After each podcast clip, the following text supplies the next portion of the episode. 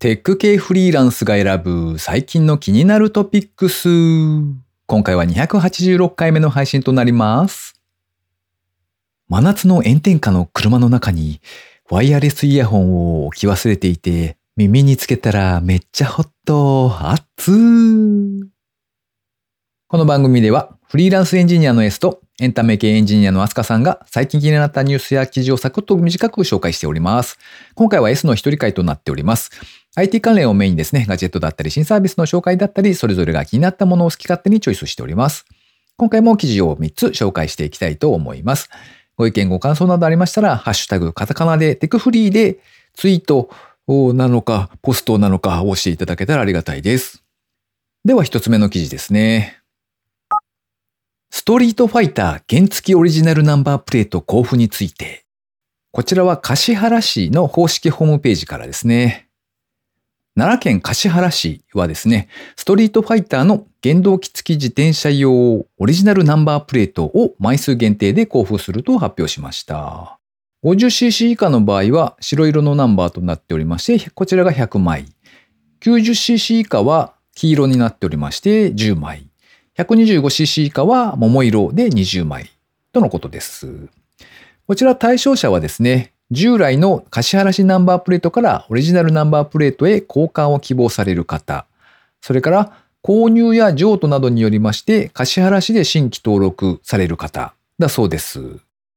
申し込み期間は令和5年8月1日9時から令和5年8月17日17時15分までだそうです。事前の申し込み数が交付予定枚数を上回った場合は抽選になるとのことですね。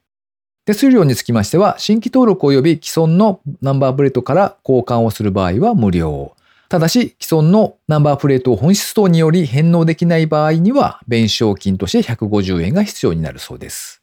申し込みはですね、専用フォームがありますので、そちらで申し込みをするという形だそうですね。こちらなんでストリートファイターが？と思ったんですが、あの、ストリートファイターを作ったカプコンさんですね。そちらの創業者の辻本会長さんがですね、この奈良県の橿原市出身というきっかけがあるそうで、2022年8月30日にですね、橿原市とカプコンで協定を結んでいるそうなんですよ。で、まあその関係がありまして、今回原付用のナンバープレートにストリートファイターの絵柄が入っていると。そういうのを交付するよという話だそうですね。では二つ目の記事ですね。ユニコード15.0に対応した GNU Emacs29.1。こちらは窓の森のサイトで掲載されていた記事ですね。テキストエディター GNU Emacs の最新版 Emacs29.1 が7月30日にリリースされたそうです。メジャーバージョンアップとなる Emacs の29.1ではいくつか新機能が導入されているそうですね。で結構いろいろと書かれていたんですが、かいつまんでいくつか紹介してみますと、SQLite3 ライブラリで SQLite データベースへアクセス可能になる。それから WebP 画像ですね。そちらの表示が可能になったそうです。そして絵文字の編集と表示のサポートを強化されておりまして、ユニコードの15.0に対応したそうですね。ちなみにこのユニコード15.0はですね、どんな絵文字が増えているかと言いますと、あの、震える顔とかですね、あとピンクのハートとか、何かを押す右手と左手とかですね、あとはクラゲとかサヤエンドウみたいな、そんな絵文字が増えた時のバージョンですね。えー、テキストエディターといえば VI と Emacs とで、いわゆる宗教戦争になりそうなネタではあるんですけれども、あの、普段僕は Emacs の派生アプリというかですね、XYGGY っていう Windows 版のアプリを使ってるんですね。えー、ずっとそれを使っておりまして、まあ例えばテキストに対してキーボードマクロを使ってですね、なんかこう定型処理をしたいみたいな、そんな時に使うぐらいではあるんですけれども、そうか、そういえば XYGGY は絵文字が文字化けしてたなと思ってですね、ちょっと紹介してみました。最新のものでは Windows 版も存在しておりましてダウンロードできるんですけれども、そちらであれば絵文字も使えるということみたいですね。なんですが、えっ、ー、と、ちらっと見たらですね、インストーラー付きで75メガぐらいあるんですよね。型や XYGGY の方はですね、最終更新が2014年の4月29という、まあ古いソフトではあるんですが、ダウンロードした ZIP ファイルは2メガぐらいということで、うん、まああんまり重いソフトを入れるのもなということで、多分このままいくだろうなというところですね。では最後3つ目の記事ですね。一人暮らしのための新提案。カルビー初のパーソナライズ宅配食。おま飯。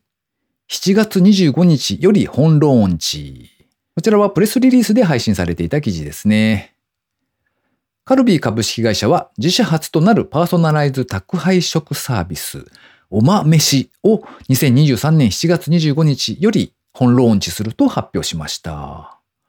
このおま飯はですね、ウェブ上で独自開発された12の質問に回答しますと、個人に最適化された常温のレトルト食品を定期的にお届けするサービスだそうです。健やかな暮らしをお守りする飯をコンセプトに構想から3年かけて開発されたそうですね。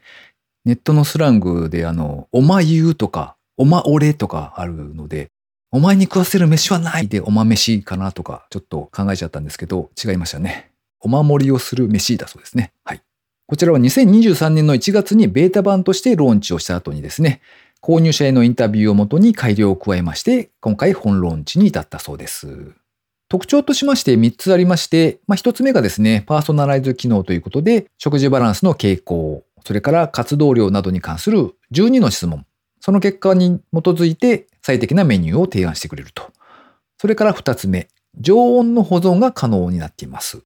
サービス設計時のインタビュー調査によりまして、クール宅配便だと受け取りが難しいとかですね、冷凍食品で冷凍庫が圧迫されているといった宅配食の受け取りとか保管方法に関する悩みを持っている方が多いというのが判明したそうです。ですので、お豆飯ではですね、全品常温レトルト形式を採用しまして、宅配ボックスの活用だったり保管を容易にしているということだそうです。それから3つ目、カルビーが厳選したメニューとなっておりまして、常温のレトルト商品はですね、特殊な工程により素材の味を活かして商品化するということがなかなか難しいそうで高い技術が必要なんだそうですね。カルビーならではの美味しい、楽しい、ヘルシーを手間なしで叶えていただくことに寄与すると。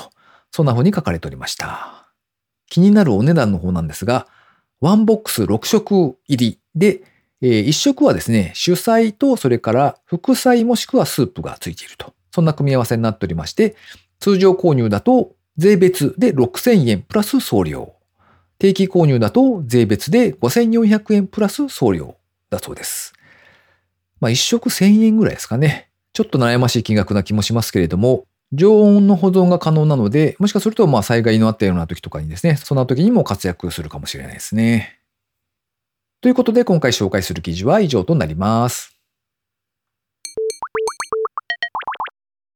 続きまして番組にいただいたコメント紹介のコーナーですね。えー、村ペンさん、いつもありがとうございます。ワイヤレスカセットスピーカーいいですね。再生するカセットは持ってないですけど、昔流行ったカセットスピーカー使ってみたいですね。読書会、私も時間作って参加してみたいです。とコメントいただきました。確かにカセットがないという状況だと、どうするかというのはなかなか難しそうですよね。例えばあの、昔はラジオで放送されている音をカセットテープに録音するというのを確かエアチェックという風に呼んでいたんですよね。で、後から聞き返すみたいなことをするわけですけれども、現代だと、ん？ラジコでいいんじゃないみたいな話になりますし、